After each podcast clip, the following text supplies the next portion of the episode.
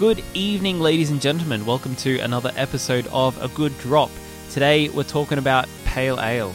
Yes, we are one of the uh, the palest of ales, but not necessarily. Not necessarily as you pale. will discover. Amazing. It's great stuff, and we have a fantastic top drop to review, along with some tasty facts. So, I'm Stu. I'm Michael. Cheers. Cheers.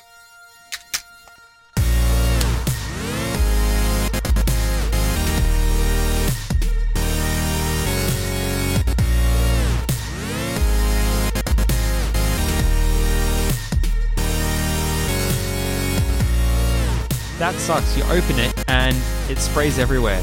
Why? Why cans? Why? It doesn't have to be this way. Why can't they make a better can? I don't think they can. I think they can if they think they can. they can if they believe they can make a better can. I think that gives us a good segue into what we're drinking because we are drinking a Pirate Life. Or, Yes. Or Pirate. We're drinking a pale ale by Pirate Life Brewing Co. Hmm, called Pirate Life Pale Ale, as one might expect. Hmm. And sadly, it only comes in a can. Sadly. But it's a fantastic drink regardless. It is. It is very tasty, but as we all know, it's always better in a bottle. It Hmm. just, it just is. I mean, think how much better this could be were it in a bottle. They've, they've won things. They've been acclaimed, sort Mm. of. Well, they have. They Pir- the Pirate Life Pale Ale is the top pale craft beer, top craft beer of 2017. It is very tasty and it has a price equivalent. So this beer actually takes our top drop for today. Yes, that's why it's our top drop and not our good drop because it Hmm. is very good, but it's a little higher in the price bracket than Yeah. what we would say. Hey, this is reasonably priced and good. Hmm. It's expensive but worth it. Yes, That's our that's our that's bottom line. that's the top drop rule. So, if you were drinking a Pirate Life Pale Ale, you would first taste strong notes of lychees. Mm, I was uh, somewhat stunned by the immediateness of the lychee flavor. Mm, I was not expecting the lychees. No one expects the lychee inquisition. Yes, I didn't expect some sort of a lychee flavored beer. It's it's a little bitter. It's got a very very strong flavor. Like when I started drinking pale ales, I thought that a pale ale was also not just pale in color, but light in flavor as well. And the last maybe 2 years after I've been drinking a lot more craft beer, I I've been pleasantly surprised by these meteor drinks, these Mm. meteor pales. Because yeah, while um, some of them are lighter in flavor, they vary quite significantly across the eight different types of Yeah. pale ales. Yeah. I mean, just for a perfect example, you've got American Pale Ale. Generally, the um, American pale ales uh, are made off uh, cleaner yeast, uh, American two row malt, and uh, they use American hops. Mm, that's the big distinguisher. That's the distinguishing difference, yeah, because Mm. American hops, it's even compared to other pale ales that have a hoppy flavor, it's a very different hoppy flavor. I had a American Pale Ale a couple of days ago, but now I can't even remember what it tasted like. I know it was like it was a little bitter and very quite hoppy in flavor, but it was just another pale ale. Yeah, I mean they the the flavor profile. It's sort of a middle ground between the uh, the stronger, more assertively hopped Indian Pale Ale and the darker, maltier Amber Ale. Mm. I should not distract you any longer. You should give us the the list, the full list. Oh yes, the the full list of different types. Since, since we're going through it anyway. Since we're going through it anyway, well, let's. Do, do we want to? Oh yeah, okay. We'll we'll do the list. Then we'll talk about what it is that actually distinguishes an ale as a pale ale. Sounds good to me. All right. So obviously we've mentioned the amber ale, the American pale ale. We've mentioned the Indian pale ale, and I'll talk about all of these in more detail as I did with the American uh, a little later on. We've got uh, the Bier de Garde, the blonde or golden ale, the English bitter, the Irish red ale, the Scotch ale, and a type that sort of also includes ales from other pale ale types, which is the strong pale ale, which is literally just any pale ale stronger than 5% alcohol. Hmm. Well, given that this uh, pale ale that we're drinking now is 5.4%, then that would count. That was the original marker. Hmm. but they've been slowly pushing up the strength of ales anyway. Yeah, that's so I'm going to guess that because the marker is probably just anything that's above the standard strength. Makes sense to me. Because now I believe the average for a strong pale sits somewhere between the 12% and low 20% mark. Low twenty percent. Between the between 12 and the low 20s, yeah. A beer twenty percent alcohol by volume. So, somewhere around there, yes. But of course, there is there is an exception even to that rule in that in the world of strong pales, there was in 2010 created one strong pale ale to rule them all. Oh man, it's uh, th- this is unbelievable. This is also our odd drop because it's just so out there that we we just had to mention it. So we're. Th- this is a beer from Scotland that has uh, But it, it's stronger than many distilled spirits are. It's yeah, it's uh, it's forty one percent alcohol by volume. It is in the style of an IPA, an India Pale Ale. It is by a company called BrewDog, and they've called it Sink the Bismarck. Sink the Bismarck. And how do they get this ludicrous alcohol per volume? Well, well, first off, they they brew a predecessor called Tactical Nuclear Penguin, okay. and it was And then they sink the Bismarck. Yeah, apparently they um they they released a, f- a high alcohol by volume beer uh, a few years ago just because I think they wanted to have the strongest beer available. And yeah they called it Tactical Nuclear Penguin for for some reason. They got some great names the the the BrewDog beer company. Well less than a year later they were trumped by a German brewer with a 40% beer. Not to be beaten they they released this one called Sink the Bismarck, aptly named after a German warship. According to the website, Sink the Bismarck is a quadruple IPA that contains four times the hops, four times the bitterness, and frozen four times to create a staggering 41% alcohol by volume. They they freeze distill it to obtain the high alcohol by volume content. right, so it's a distilled beer. It- yeah, it it is. It really is. It's it's unbelievable.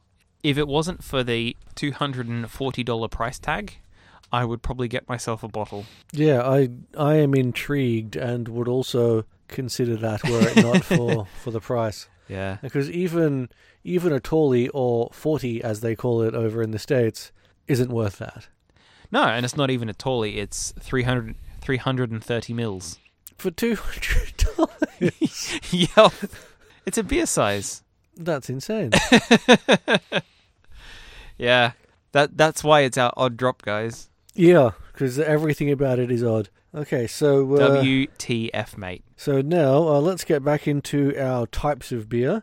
Mm. well, our types of pale ale specifically. So, uh, amber ale is a term used predominantly in Australia, France, and North America for pale ale brewed with a mix of amber malt and crystal or some other kind of coloured malt that um, causes the beer to have colour ranging anywhere from light copper to light brown. Basically, amber, as the as the name states.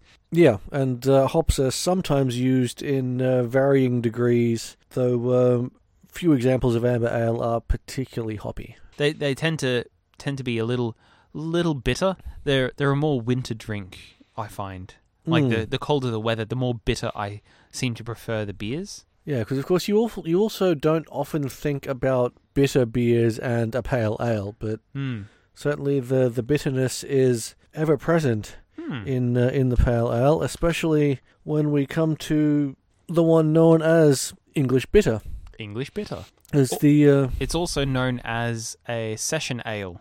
yes, well, one type of English bitter is known as a session, because there are Hmm. in fact several different subtypes. Right. to the British style of pale ale. And uh, the English bitter varies in colour from gold to dark amber and in strength from about 3 to 7%. But um, yeah, the bitter does, though, definitely belong in the pale ale style. And uh, the subtypes range in strength, flavour, and appearance, with the amount of hops used also varying quite a lot. Now, these subtypes are light ale, session, or ordinary bitter, best or special bitter, and uh, premium or strong bitter, and golden ale. So that's where the golden ale fits in. Yeah. That said, though, there is a standard pale ale type known as blonde, which is also referred to as golden ale. And the blonde ales tend to be a clearer, crisp, dry beer with uh, lots of medium bitterness and uh, aroma from hops mixed with some sweetness from malt. Now, they Mm. usually have a lighter body due to being carbonated, and uh, they also have uh, sometimes similar appearance to a pale lager. Though the malt character is subdued with a hops profile ranging from spicy to citrus. One of my go-to beers over the last three, four years has been uh, Golden Ale, uh, James Squire, the Chancer. Ah, yes, that is a very Mm. nice golden ale. Yeah, it it goes down so easily and is good in just about all weathers, all kinds of weather. So it yeah, that's why it's been my go-to for a while because it's it's not too expensive either. I mean, it's a little more expensive than your lagers, like your uh, I don't know your uh, Great Northern or you know 4X. Mm, as ales generally are, Mm. that little bit more expensive than a lager. Yeah, but it's it's probably a re- it's a really good all rounder, but you don't really find it on tap anywhere, unfortunately. Mm, unless you go to certain, um, I mean, some places have it on tap, but not not a lot. I No, think you can get it on tap. Well, you used to be able to get it on tap at the Archive Bar in West End. mm. You can get But- it get it on tap at the Lucky Squire Oh well, that for, makes sense. for some reason. Mm. Not sure why, um, but the the James Squire you normally find on tap is the is their pale ale, the 150 lashes. Yes, which, um, funnily enough, was just barely beaten out for our good drop Yeah, by Coopers Pale Ale. Yeah, believe it or not, um, we we decided on the Coopers because you can get it everywhere.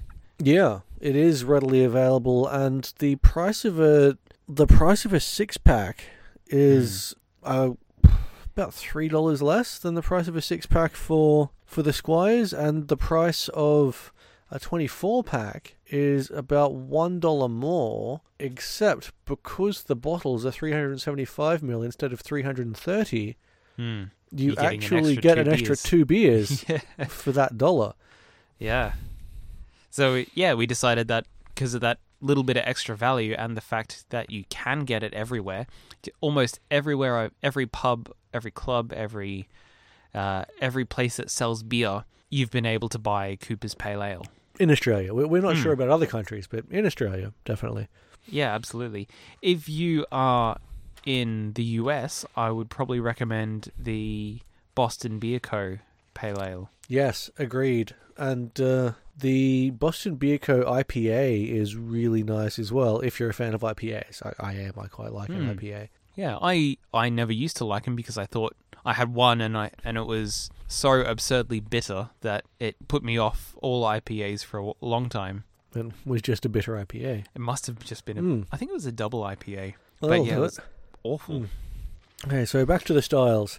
There is the uh, Bier de Garde, or Keeping Beer, which is a pale ale traditionally brewed in the Nord-Pas-de-Calais region of France. The origin of the name lies uh, in the history that the drink was originally brewed by farmhouses in the winter or spring to avoid problems that might occur with the yeast during the summer months. And they would then cork it in bottles and leave it to mature for later consumption. They would make it and then keep it to drink later. So, keeping beer. Hmm.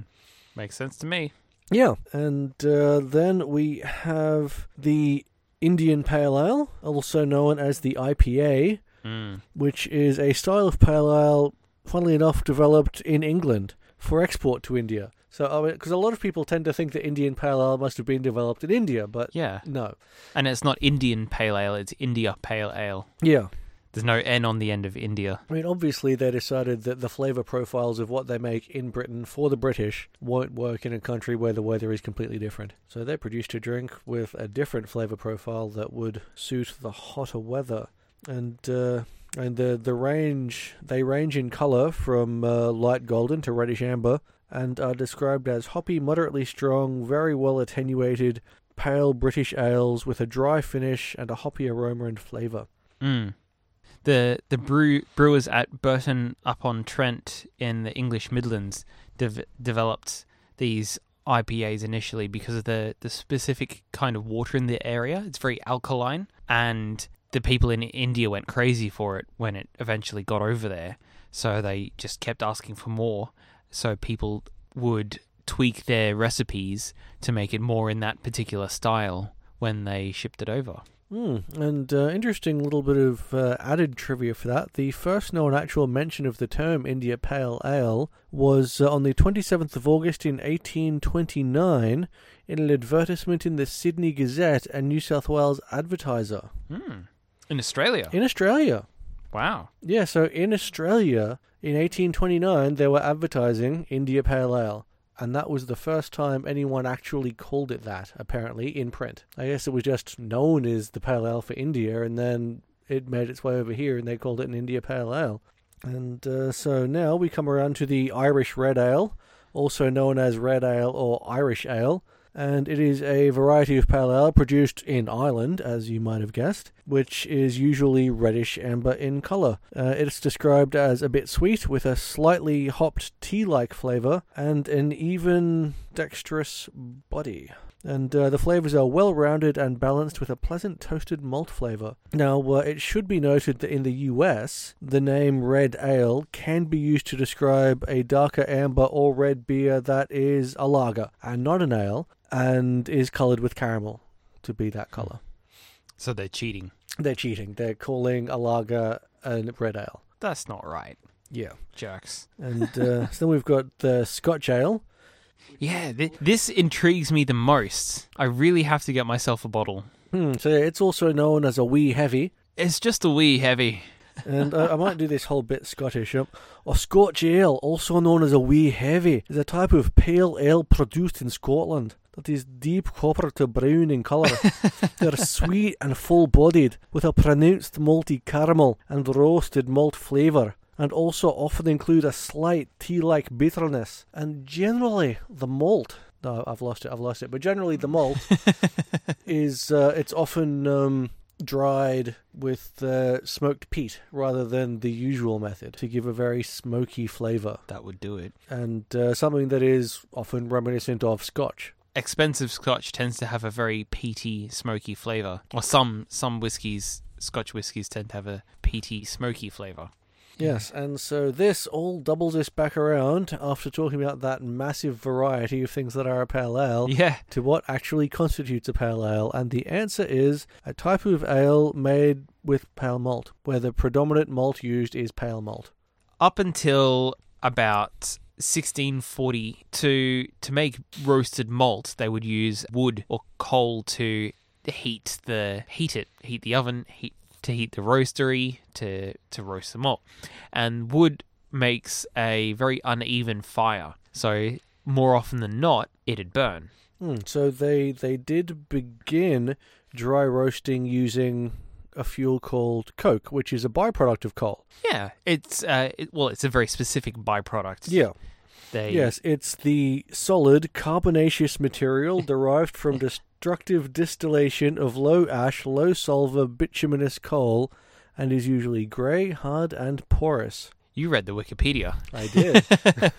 they heat the coal to um, to a point without burning it, and it produces coke. And they and it ends up being a very very efficient and predictable fuel source. So they were able to just roast the the malts so they were cooked or or quote unquote roasted, but not burned or darkened. yeah, and so these lighter malts became known as pale malt. They were real original with that Oh yeah. that description. But uh, despite ales having been made with the pale malt methodology since 1642, it wasn't actually until around 1703 that the term pale ale was first used to describe beers made from malt dried with coke. And by 1830, the expressions bitter and pale ale were synonymous. They were the same thing. They meant the same thing in terms of beer. Breweries would call their beers pale ales, but customers would call them bitters because that's they were bitter beers. Like this one, this is more bitter than that this Pirate Life Pale Ale is more bitter than the Golden Ale that that I have. But I guess that's still a pale ale, isn't it? Yeah, it's it's still a pale ale. Mm. Whereas if we compare it to a lager, Oh yeah, it's definitely more bitter. yeah significantly more bitter. Mm. Though It's, it's got more flavour to yeah, it. but then you come around to a, a drink like Victoria Bitter, which literally has bitter in the name, and it's still not really that bitter. and it's not that bitter. It's not. It's a different kind of bitter as well. Hmm. Yeah, researchers think that customers use the term bitter to tell the difference between these pale ales and from other noticeably hoppy hopper there and other uh, hopped beers, darker beers like porter or stout, which are also bitter or can be bitter. So, yeah, that's that's pretty much the the short history of it. Yeah, that's that's it. It um it doesn't have any exciting stories or wars or anything like uh, like some other no no riots. no no riots, no beer riots, no ale riots. Though I suppose if we really wanted to get into it, I'm sure something happened in India around the 1800s when they were selling Hmm. pale ale there. yeah. When did you first hear about pale ale? Gosh, um, a long time ago. Assuming that the first ale I heard tell of was a pale, and I'm not sure it was. I need to look it up. It was Mm. the there was uh, the first two ales that I was ever made aware of were Hobgoblin Ale and Monty Python and the Holy Ale. Wow. And I'm not sure if either of them is a pale ale. I Mm. need to find out. Yeah, I I wasn't really a beer drinker up until very recently, maybe three, four years ago, five years ago. I I tended tended to drink mostly spirits, um, just mixing spirits and uh, soft drink and drinking that, or having premix, or drinking cider, because I had a sweet tooth back in the day. But as I've gotten older, I've started to enjoy less sweet things like beer. So Monty Python and the Holy Ale is a golden ale. It's a pale ale. Yep, hey. it's a pale. There we go. So yes, uh, many many years ago, long long ago, in a galaxy far far away. Back in your bartending days. um, yes, a- around that time actually. Hmm. And the uh, the box is actually pretty fantastic. If if I could show you good listeners a picture, I would. But you're just gonna have to show me. That is fantastic. Yeah. So basically, they've written Monty Python and the Holy Grail, and then crossed out the GR, so that it just says Holy Ale.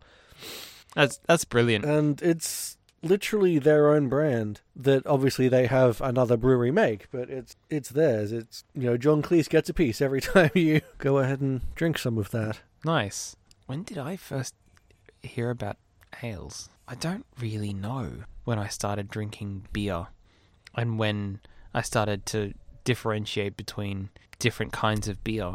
So there you have it. And uh, talking about drinks that grow and mature, that um, is a nice segue through to what we'll be talking about in next week's episode, That's brilliant. Yep. which is Muscat. Muscat or Moscato. Yes. Same grapes, same or similar flavor, uh, and very, very tasty. So tune in next week to hear us talk all about that the fortified wine and the regular wine. Oh, let's not forget though how many. Uh, because these are in cans, how many ring pulls would you give today's top drop? Oh, it gets a nine and a half, actually. It loses half because I couldn't get it in a bottle. Mm, I'm, I'm going to give it a, a nine, marks down from a nine and a half for that exact same reason. Because it this is great. Like this is probably one of the nicest beers I've had. Well, well worth the the extra coinage to get the top drop. Mm, it really is from the first mouthful to the last mouthful. Mm. Very pleasant. So that wraps us up for this week. Be sure to uh, plug us to your friends, as we will plug ourselves to you right now. Yeah. Tune in to Facebook, smash that like button. We are a good drop podcast. You can also find us on iTunes. We are a good drop all about alcohol. Uh, you can also find us on your favorite podcast app or Podbean as a good drop. And of there. course, uh, we're on a gooddrop.com.au. don't forget our website. Or uh, if you've got any comments, questions, uh, stories, uh, tales, tell us about your favorite favorite beer. Uh, send us an email to a good drop at gmail.com. Yeah, tell us uh, a story of your first experience with ale or anything else of interest, and we'll probably read it out or something because why Yeah. wouldn't we? We'll read out the best ones. Yeah. Uh, so, yeah, that's it. Until next time, cheers. Cheers. That is such an unsatisfying.